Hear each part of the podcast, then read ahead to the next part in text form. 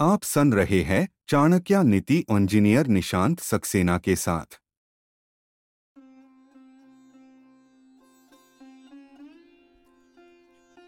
नमस्ते, मेरा नाम है निशांत सक्सेना। आइए सुनते हैं चाणक्य नीति।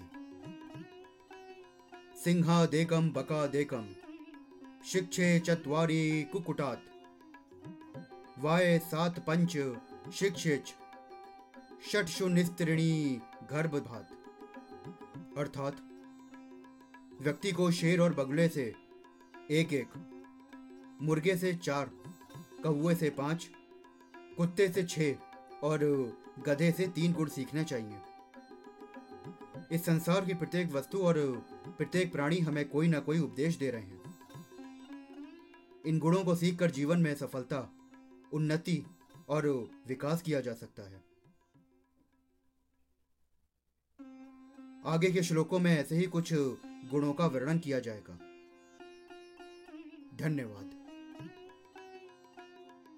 आचार्य की संपूर्ण नीतियाँ सुनने के लिए चैनल को फॉलो करना ना भूले।